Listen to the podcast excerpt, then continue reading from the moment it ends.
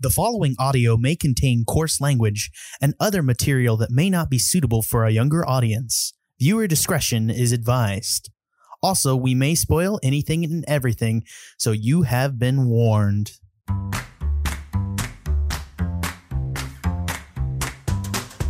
I'm Sarah Becker.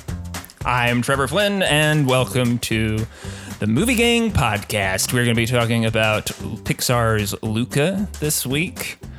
Uh, and at this point, I would ask who all of the two of us on the cast this week saw this in the theater or on a streaming service, but uh, this was only streaming, uh, which was uh, just kind of what the state is with Pixar recently. Uh, but it's also kind of like a quieter, smaller film, so uh, I guess it kind of works with that. Um, still kind of wish I could have seen it at theater. But um, yeah, I didn't really have a summary pulled up for us or anything. Uh, it's The Little Mermaid, but I can't say it's gayer. That doesn't make any sense. that doesn't work. That doesn't well, here's, work. Here's the IMDb, the one sentence IMDb summary of the movie. On the Italian Riviera, an unlikely but strong friendship grows between a human being and a sea monster disguised as a human. Well, that's not really true because I feel like, I mean, the, there is a friendship between a human being and a sea monster, but the the core of the movie is a friendship between two sea monsters. yeah, look, it? what you, what you need to know about this movie is mostly pasta, right? Like it's mostly Yeah, about pasta. pasta. It's about a race that involves that's a relay that involves eating pasta, uh, and uh, a stoic um, father figure who makes really good, delicious looking pasta, and um, yeah, I I guess it's about the race a little bit too. I don't know. Um, yeah, what did you? Um, I, I I guess what what did you kind of broadly think of Luca, Sarah? I uh I enjoyed it. It, was uh the animation was really nice. I liked all the water stuff and their transformations between their human and sea monster forms. I thought was pretty well done. Um and I enjoyed the the music. It was nice to hear something with a little bit of Italian flair. Um, every time they said Porto Rosso, which is the town where it takes place, Trevor, I'm sure I'm not alone when I say I kept thinking about Porco Rosso. Very very intentional. I think. I mean, I think the director said something like wanting to make this a little little Miyazaki. So yeah, that yeah, yeah. absolutely. I Um, think I've also heard that it's a portmanteau of two different towns in that region as well. That would make sense. Yeah. I, I think it would have been more enjoyable if uh, Ghibli had taken a, a had made this movie instead. Actually, Yeah. What uh what are its uh, shortcomings for you? Would you say? well, I I don't know. I just like as I said, I enjoyed it, but I wasn't impressed with it. If that makes sense. Um, I could I could tell right from the get go that it was just going to be the Little Mermaid, but with a boy instead of a princess. Um, It's it's a gross simplification on my part, It- but Little but Mermaid not wrong. I comparisons do abound. Yeah, yeah, yeah. Um, and uh, I just I just found the story very predictable. Like Mhm. obviously they were going to win the, race. Obviously Albo- Alberto's father wasn't really in the picture. Um, yeah, he was not coming back. no. Um, classic Disney uh, parent. Well, I don't know, not completely classic because uh, that that's actually um, just child abandonment, really, in Yeah. this, which is eh, it's kind of different, just like straight up, you know. mhm. He's he's obviously dealing with that. That comes back into like he has a fear of being abandoned when Luca starts to kind of move on to different things with his friendship with um, uh, what's her name, uh, Den- uh, Julieta. Julia, yeah. Yeah, yeah, Julia. Yeah. Mhm. I remember her because uh, I have a friend who I met when I was doing my degree in Edinburgh. Who her name? She wasn't a redhead, but her name was Julia, and she was from Italy. So when you know little Julia comes up on screen, it's like, oh yeah, I'm gonna remember you. Yeah, I liked her a lot, and Me her too. dad. And I loved her. You Uh, know, Santa Mozzarella. Yeah, That this was really movie cute. is so Italian. Uh, they just say like Italian phrases that are like I don't know what that means, but it sounds cool. Mhm. Um, yeah, that's God. That would have been the opener for our podcast. I'll have to look that up later. Um, yeah, I uh, I really like this. I think um, it is like kind of a smaller thing. I think there's something to value about it, and then I don't feel like it's trying to impress as much as much as like something like Soul or like I feel like maybe you know some there there's kind of a, a wow factor to Pixar that we maybe kind of expect with stuff like that. But after Soul was so ambitious, and I think neither of us, per, you know, particularly um, rated it that highly in terms of like it's very ambitious and like it's packed full of stuff that it kind of you know is weird sometimes. I guess mm-hmm. is the best way to sum up Soul. Um, I, I enjoyed it being kind of a smaller story and just um, I think the argument that a lot of people are making for it is that it's kind of in terms of uh, trying to be more Ghibli is that it's trying to be more atmospheric and kind of have you just hang out in the uh, what is it the Amalfi region, the Amalfi Coast, I guess maybe mm-hmm. uh, this, this, section of Italy. I'm not sure about that, but um, I, I kind of wanted to defend the movie on those merits, but at the same time, I feel like it is very plotty, and there's it. it it's just kind of like um, it's like you said, it's very familiar in terms of it being a transgressive story about you know an individual throwing off like what their parents are afraid of in order to find kind of their place in the world, um, and I, it's not like dropped plot threads, but like it's just like not a very built out world in terms of like that. Like I'm wondering the whole time, like, well, how much? I, mean, the best thing, I, one of my favorite things about this movie is his grandma. Yes. and she's like, well, I've been to the surface and wink, wink, you know, like, and mm. she's just covering for him and shit because his parents are like kind of having a moral panic about it. Like, I really enjoyed that element of the surface in, in terms of like uh, it being this thing in society that you just like don't like the change and all this like they have these words they refer to it but it's taboo and i think yeah the movie falls short of like being a little more epic or a little more uh solid or maybe impressive in terms of like it's not very concerned with building out that world of like well what is mermaid society? Like when mm-hmm. what is the history here? When did these when, when did this these two worlds diverge or come together is that such that there's this whole mythology of sea monster killing in this village.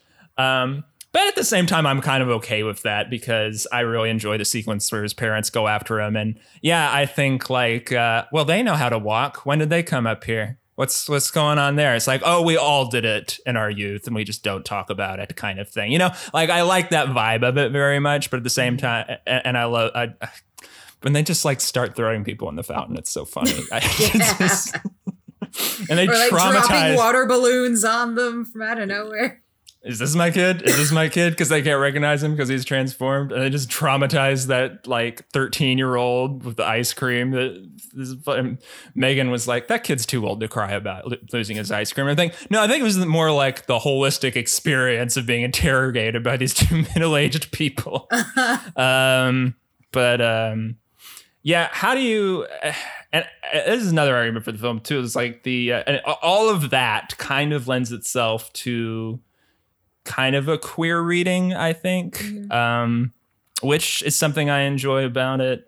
Um, and I, I mean, I, uh, one one could, if if we are looking at this through through a queer lens, one could make the supposition, I guess, that um, the parents not being able to recognize their child in his human form could be a reading of a child who has uh, changed genders. That's that's not the correct yeah. way to say that, but identifies as another gender, and when they're presenting as their preferred gender, they don't necessarily look like their old self. Right. Yeah. I think there's a lot about that. There's a lot of stuff like that in here that, that kind of works. I mean, at the same time, obviously, it's something they can do that's stigmatized that everybody can do or, or like right. has the option. Well, I, I, guess that could kind of still work too in that reading, but I don't know. It's very, it's obviously not a one to one, right? But I think, I think there, well, maybe I shouldn't speculate about what the intention was there, but I, I think there might have been uh, enough of that there that to kind of support that reading in terms of I don't know, maybe giving the movie some credit for that. Um, I I think it's it's more as far as the queer reading goes. The the biggest moment I think for me was like when it becomes acceptable in the rain, and then the two women that we've just seen going about town together the whole time just throw off their umbrellas. Like, okay, we're here.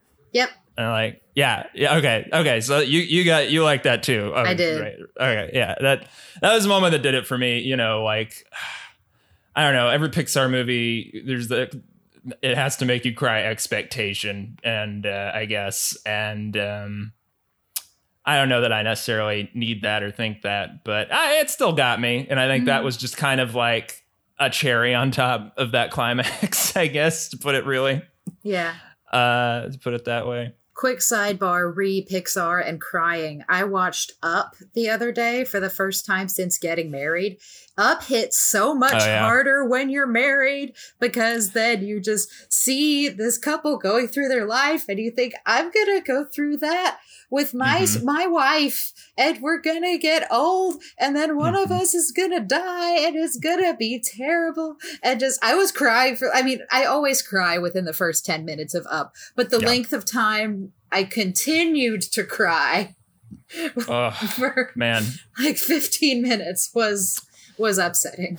I haven't haven't done that yet. That's gonna be tough. Yeah. Uh, Just I got married too, just for the record. Uh, um, and uh, no, I can't remember. It was some movie Megan and I were watching. It wasn't necessarily even a good movie. Oh no, it was. It was. Oh yeah, that's what it was. It was. Um, it was Falcon and the Winter Soldier. Whenever um, the character I've forgotten his name now. I think it's Abraham or something. Um, the older black uh, super soldier candidate who was like experimented on and imprisoned and shit. And he's talking about how like he couldn't see his wife and she just went on without him while he was in prison. And it's just like, oh, that hits harder now that I have a wife. Like I don't know, it's just different. Yeah. It's it, it just you know it's just it's just different. Um, yeah. So I def- definitely hear that. Um. Yeah, I liked all the dream sequences in this. I like Oh, that me it's too. I love. I and I like- love the the the you know the stars are fish and the yeah. moon is a big fish. Like I just I love all of that. I mean, even just the the verbal imagery when they're talking about it to begin with, and then in the dream sequence, as you say, that that is just beautifully animated. Yeah, and I like um, that it's not. It's not. Um, I mean, I guess a lot of Pixar films are stylized, especially in terms of how they draw people. But like, it's not just going for realism. Like, I think is like kind of the the thing, you know, that Pixar's kind of seem to be really more focused on.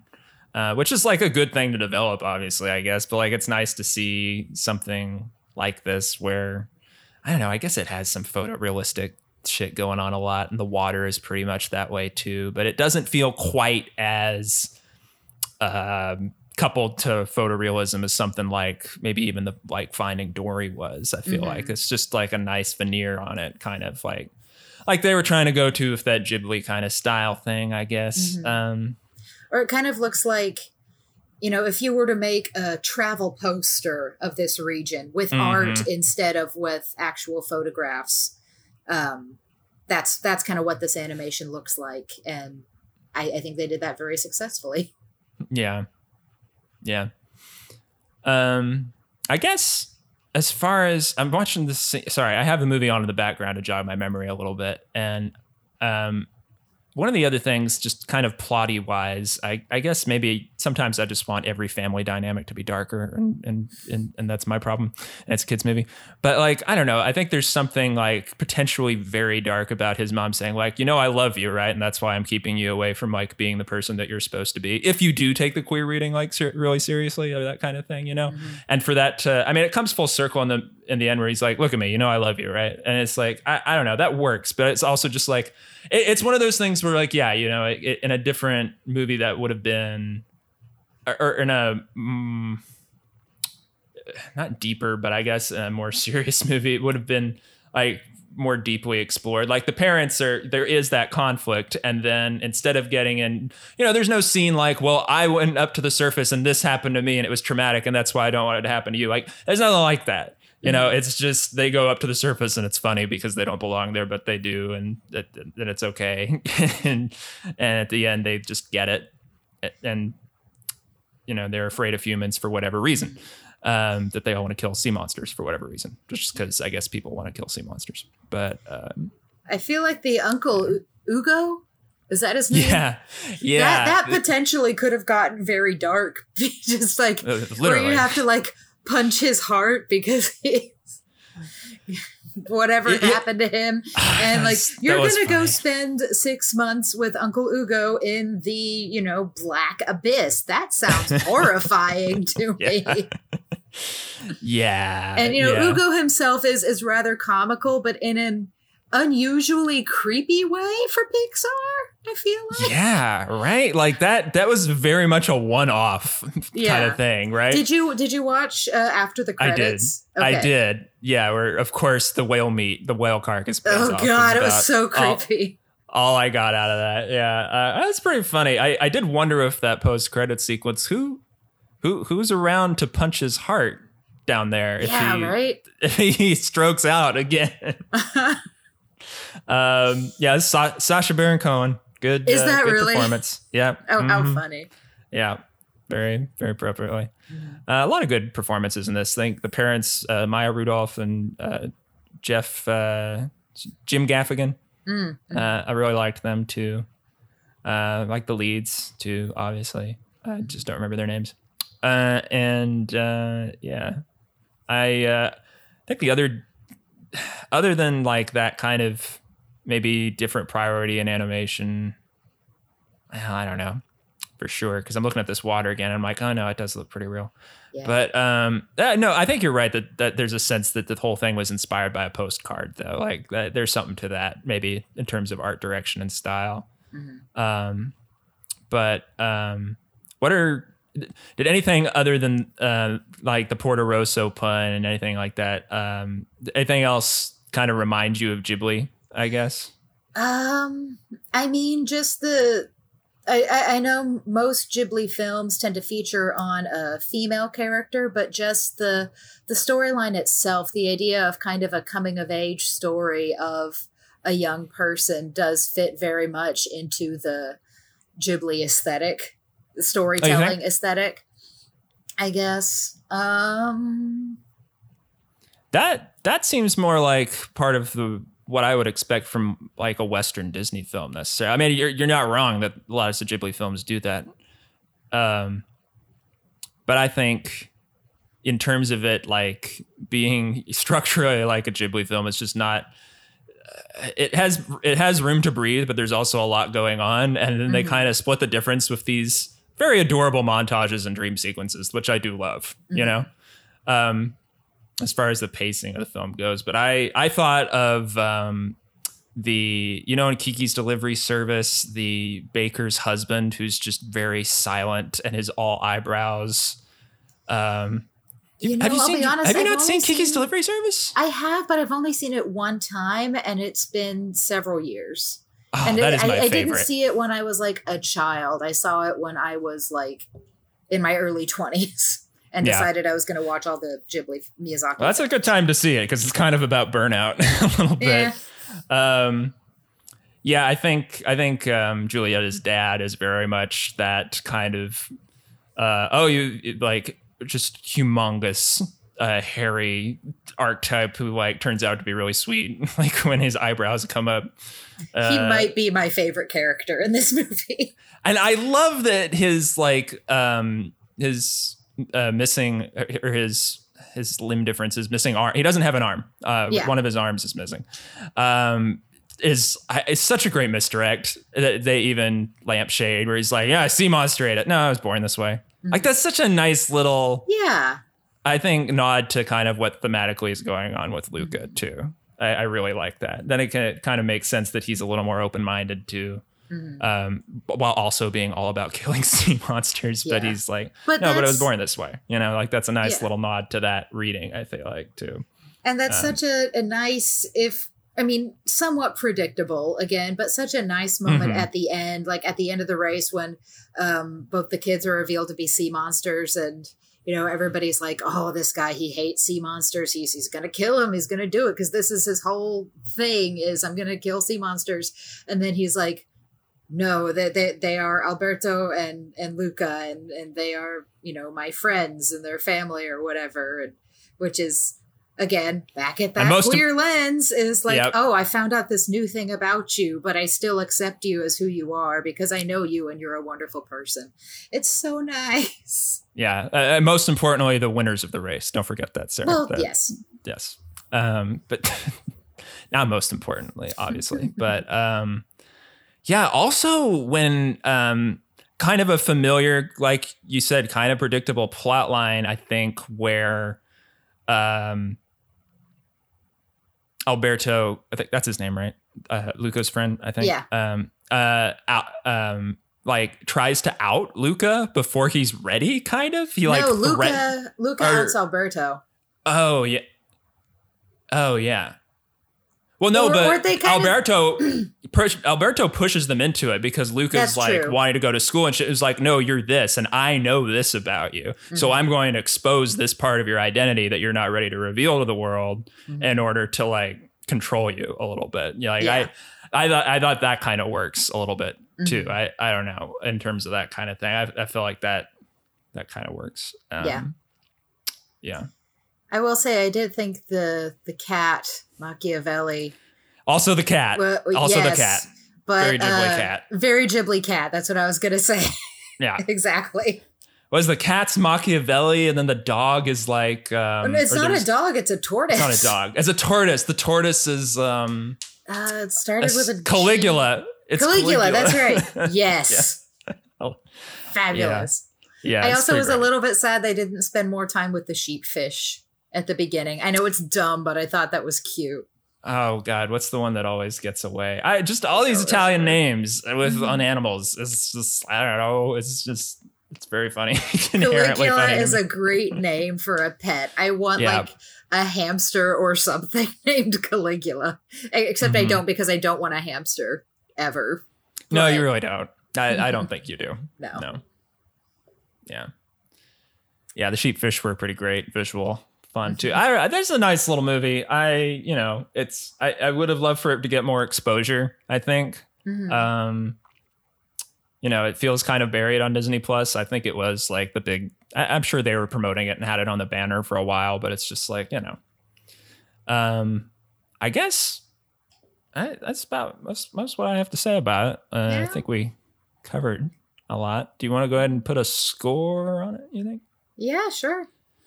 Um, I have no idea. I hadn't actually thought about this at all yet. I had I had, So- I had thought about it a little bit going in, but um, I liked what you had to say about um, its purpose, perhaps just being more atmospheric um, than other Pixar movies, which are very much you know, oh, let's give you this gut punch with this you know plot and just make you cry forever because that's what Pixar movies do, and um, I'm glad that it didn't really think too hard about itself. Like it, wasn't. I don't think it was trying to be anything more than this atmospheric thing, and yet um, does have those little queer lens nuggets in there. But it doesn't have to be that if you're not looking at it from a queer perspective, and the story absolutely still works either way, which is really neat. Um, I guess I really do value that because that could potentially be a thing where it's like, well, it's not progressive enough because it nods to these things without fully exploring them. But I don't think it. I, I I think uniquely somehow it strikes the balance for me where like I enjoy that reading of it, you mhm. know. And I but I feel like I'm doing the work to to get there a little bit. I don't know. yeah. Like I really appreciate that about it. I don't know. I feel like it would have with just with the age of these kids, it would have been weird for it to be a more direct reference to it because a lot of children at that age if they're going to grow up and realize that they are queer they're probably not there yet necessarily. On the that's not entirely true. There are of course children who realize at a very young age that they are transgender. Um Mhm. But I don't know if, for the sake of argument, let's say there was going to be a romantic relationship between Luca and Alberto. They are far too young for that to be okay. Yeah, and it's really relieving Yet. that it's not like a love triangle with Julieta yeah. or anything. No, it's know? it's a friendship triangle. Yeah, at most, yeah. which is fine and still a very real thing. Um, but yeah, I'm gonna give Luca a six point five out of ten. Yeah, that sounds about right. I think I'm gonna give it a seven. Okay. Um, yeah, just I don't know. It's just it feels solid, and um, yeah, I'd like to see more Pixar films like this. I guess. Mm-hmm. Um, I, I, don't know. It's something about all the music and the jokes worked. A lot of a lot of a lot of music and the jokes worked too. And although the plot isn't quite as um, it's not as tight a script as I would like, maybe. I think it also doesn't feel like anything was necessarily dropped or any mm-hmm. motivation was undercooked. And sometimes you just need a really obnoxious um, antagonist who thinks everybody wants to watch him eat sandwiches for some reason. Mm-hmm. I don't know if that's an Italian thing. I don't know what's going on there.